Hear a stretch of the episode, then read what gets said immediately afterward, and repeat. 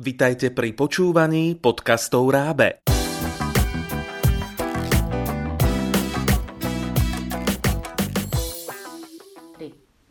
Milí poslucháči, vítame vás pri počúvaní dnešného podcastu. Budeme hovoriť o diepise, vyučovacom predmete, ktorý posledné roky možno trochu stráca na svojej popularite. Prečo je tomu tak? Prečo dnešní žiaci vyhľadávajú štúdium histórie o niečo menej ako v minulosti? Zamýšľam sa, možno keby sme dokázali viac deťom pripomínať význam histórie pre súčasnú modernú spoločnosť.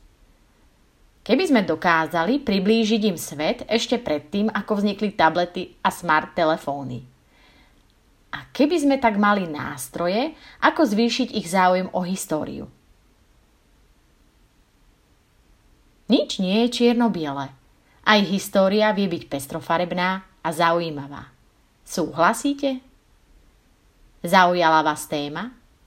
Počúvajte aj ďalej.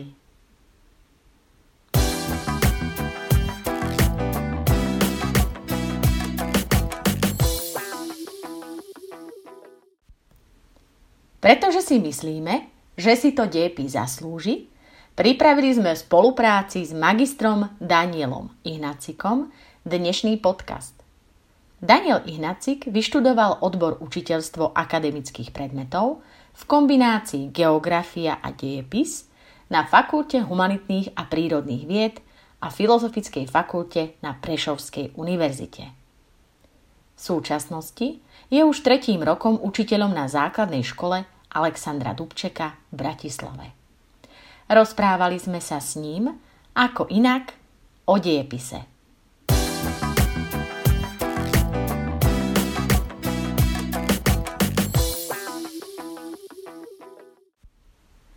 Aký postoj majú žiaci k diepisu?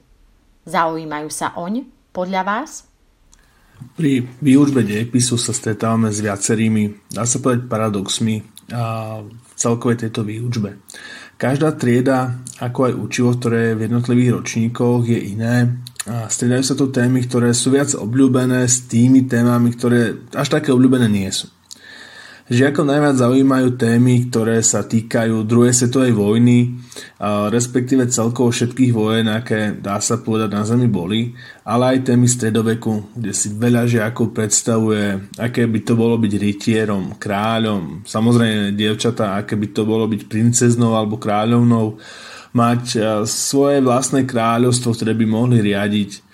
Dá sa povedať, že tieto témy sú aj často sfilmované či inak verejne propagované. Žiaci sa s nimi stretávajú v počítačových hrách, otvoria, tel- otvoria noviny, zapnú televízor a hneď to na nich vyskočí. Častokrát sa to však stretávame s tým, že informácie získané práve takto nie sú až tak úplne pravdivé, sú skreslené.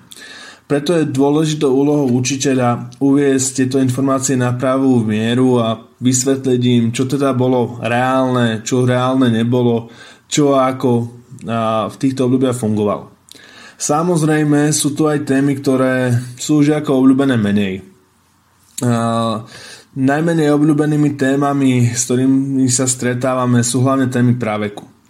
Je to odôvodnené hlavne tým, že tieto témy sa odohrávali vo veľkej, veľkej minulosti. Žiaci si nevedia predstaviť, ako to vtedy vyzeralo, ako to vtedy fungovalo. Nevedia niektorí žiaci pochopiť, že neboli výdobytky modernej technológie také, aké máme dnes a naozaj si nevedia predstaviť, aký ten život mohol byť 10 tisíc rokov pred našim letopočtom. Čo sa týka postoja žiakov k dejepisu, Stretávam sa tu ča- často s otázkami, prečo sa vlastne učíme dejepis, aký to má zmysel, prečo musíme vedieť roky, prečo musíme vedieť, čo sa kedy odohralo. Na to je hneď niekoľko odpovedí, o ktoré sa snažím aj ja, aby som týmto žiakom vysvetlil, prečo je to potrebné. Podľa môjho názoru je naozaj potrebné sa poučiť z minulosti a neopakovať chyby, ktoré sa v minulosti stali. Tieto chyby sa diali, či si to priznávame alebo nie, a či už to je druhá svetová vojna a dôvody tejto vojny, alebo či sú to rôzne vojny v minulosti, ktoré boli z rôznych dôvodov, naozaj bolo by dobré, aby sa takéto veci už naozaj neopakovali. Taktiež je potrebné týmto žiakom vysvetliť dejiny a históriu nášho národa. Žiaci si neuvedomujú, že kedysi to nebolo všetko také jednoduché ako dnes, že sa mohlo rozprávať po slovensky, že sa mohli učiť po slovenských školách. Treba im povedať, ako sa náš národ vyvíjal, treba im vysvetliť, a aké problémy trápili náš národ, aby mohli pochopiť to, že žijeme v súčasnosti tak, ako žijeme. Čo sa týka obľúbenosti dejepisu ako predmetu, to veľmi súvisí aj s tým, kto tento dejepis učí. Je veľmi dôležité, aby učiteľ nerozprával monotónne, nediktoval žiakom roky, mená a udalosti, ktoré sa odohrali. Je veľmi dôležité, aby učiteľ rozprával pútavo. Práve pútavosť rozprávania týchto žiakov nadchýna k tomuto predmetu a veľmi, veľmi ich to zaujíma a horia zvedavosťou títo žiaci, aby vedeli, čo sa stane na ďalšej hodine, čo sa stane v tejto téme. Častokrát sa mi stáva, že naozaj niektorí žiaci ma dokonca zastavia na chodbe a pýtajú sa ma, čo urobil ten kráľ neskôr, čo sa stalo potom. A tu je veľmi dôležité vedieť týmto žiakom pútavo vysvetovať jednotlivé témy. Taktiež je veľmi dôležité, respektíve aj najdôležitejšou časťou dejepisu je vysvetliť žiakom súvislosti. Žiaci musia vedieť, a prečo sú tieto veci na seba napojené, čo sa dialo následne.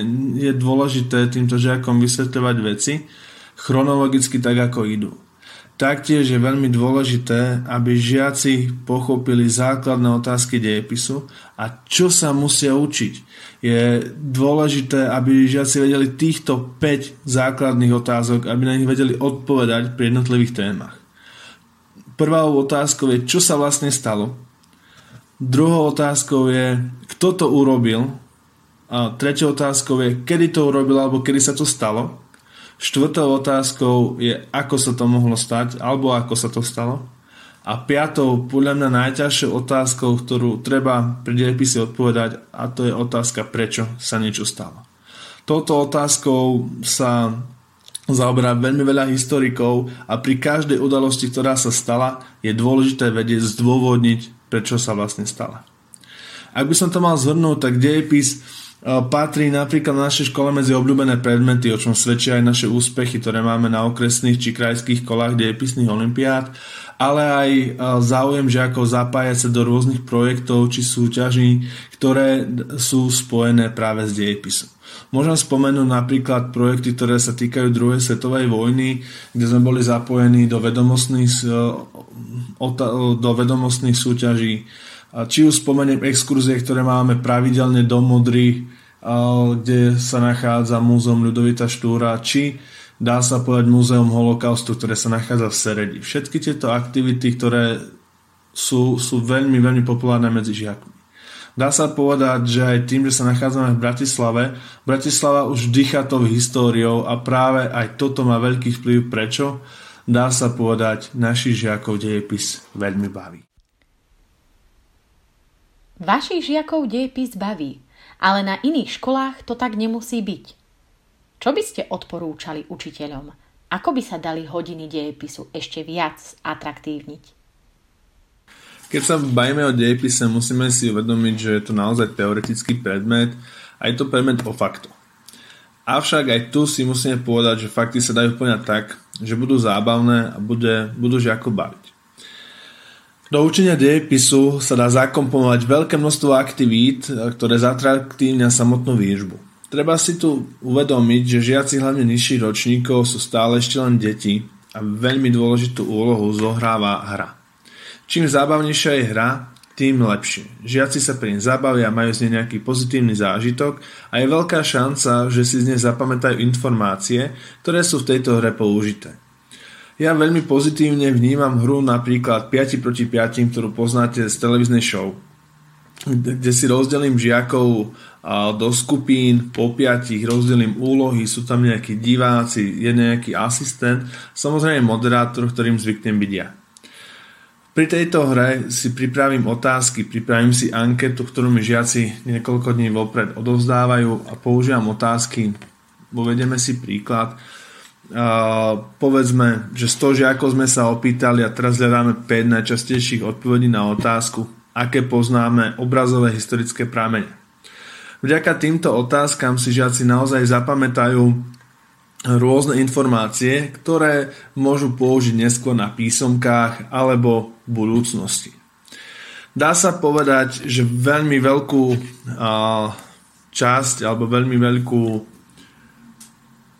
úlohu tu zohráva súťaž. Žiaci veľmi radi medzi sebou súťažia. Môžete si napríklad žiakov rozdeliť do rôznych tímov, dávať im rôzne rebusy, tajničky, prešmičky, napríklad dominá vytvorené z pojmu danej látky a mať to samozrejme na čas. Čím viac takýchto súťaží sa za hodinu urobí, tým je to lepšie, žiaci si prejdú viacej učiva a určite si z toho niečo zapamätajú.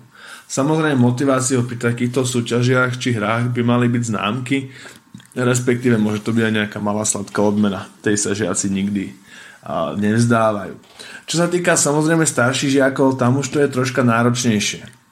Ale aj tu sa dá vynájsť. Zajímavou metodou je napríklad tzv. diskusný klub, kde si triedu rozdelíte na dve veľké skupiny, ktoré dostanú nejaké názorovo veľmi odlišné subjekty. Uvediem príklad. Napríklad si triedu rozdelí na dve skupiny, kde jedna časť budú kapitalisti a druhá časť budú komunisti. Následne im definujem otázky, na ktoré sa majú pripraviť a môže začať diskusia, kde žiaci musia zdôvodniť svoje názory a učia sa argumentovať, čo im môže do budúcna veľmi, veľmi pomôcť. Samozrejme, okrem hier a súťaží sa žiaci radi zapájajú aj do chodu samotnej hodiny.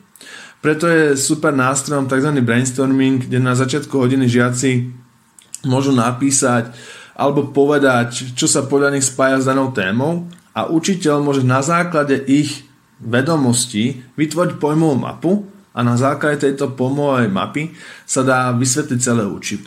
Žiaci tak majú pocit, že aj na základe ich vedomostí sa ich spolužiaci mohli naučiť napríklad novú tému alebo si niečo zopakovať. Čo všetko môže žiakovi pri učení sa diepisu pomôcť? Diepis a história ako taká je všade okolo nás. Stačí sa prejsť po meste a stretneme sa s množstvom historických budov, pamiatok, mieštisov. Preto si myslím, že pomockou pre učenie dejepisu môže byť naozaj všetko a takýchto pomôcok je veľmi, veľmi veľa. Či už to sú rôzne múzea, knižnice, archívy, galerie, cintoriny, pozorný žiak sa môže učiť dejepis všade. Čo sa týka pomôcok, ktoré sa používajú v škole, takže asi používajú hlavne historické mapy, atlasy dejín, ale aj rôzne dokumenty, encyklopédie, knihy či historické časopisy. V domácom učení môže žiakom veľmi pomáhať aj internet. To je však dôležité povedať, že žiaci si musia vedieť rozoznať vhodné a nevhodné zdroje. Taktiež dá sa povedať, že počas tohto dištančného vzdelávania je internet hlavným zdrojom informácií, odkiaľ môžu žiaci čerpať. Okrem internetu to sú ešte aj rôzne kanály, ktoré sú zamerané na historický obsah. V neposlednom rade žiaci môžu čerpať informácie aj od svojich rodičov alebo starých rodičov, ktorí mohli niektoré udalosti, o ktorých sa aj sami učíme zažiť a tak môžu žiakom presne vyrozprávať, čo, kde, ako sa to stalo z ich pohľadu. Samozrejme veľkou pomockou pre žiakov, ale hlavne pre učiteľov môžu byť aj knihy zo série Daj si čas. Učiteľia z nich môžu čerpať veľké množstvo informácií, pracovných listov, cvičení, ktoré môžu použiť na precvičovanie pri jednotlivých témach. Tieto knihy sú koncipované veľmi zaujímavou formou, kde si každý žiak nájde niečo, čo ho zaujme.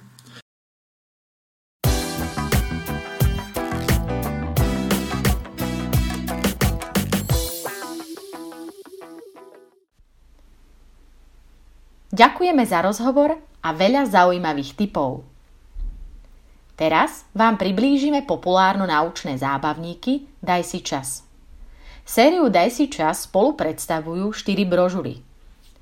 Obsah brožúr Daj si čas tvorí 54 tém, ktoré sú rozdelené do štyroch tématických okruhov.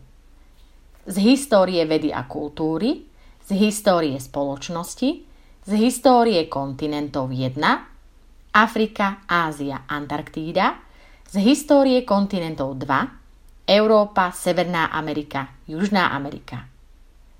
Predlohou na tvorbu brožúr Daj si čas je zábavno-súťažná relácia pre deti RTVS Daj si čas. Témy scenára relácie korešpondujú s obsahom učebníc diepisu pre druhý stupeň základnej školy. Každá brožúra obsahuje 13 tém, pričom každá téma je zložená z textovej a kreatívnej časti. A ako pomáha žiakom Daj si čas? Rozvíja a zdokonaluje čitateľskú gramotnosť žiakov na druhom stupni základnej školy – Rozvíja u detí záujem o históriu prostredníctvom populárno-naučných aktivít. Cieľene rozvíja u detí jednotlivé druhy nadania, inteligencií prostredníctvom kreatívnych úloh. Daj si čas. Brožúra s historickou tématikou obsahovo nadvezuje na učivo dejpisu s pútavým, hravým obsahom a dizajnom.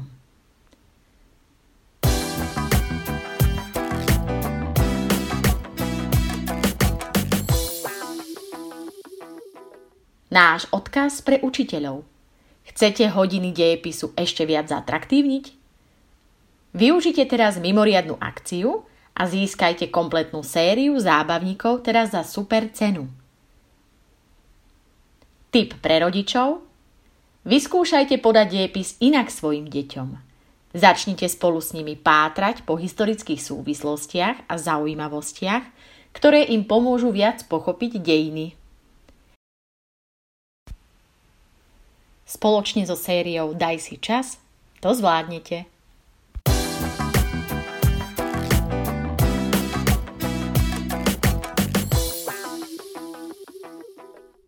Pripravilo pre vás Rábe, partner pre vzdelávanie na Slovensku.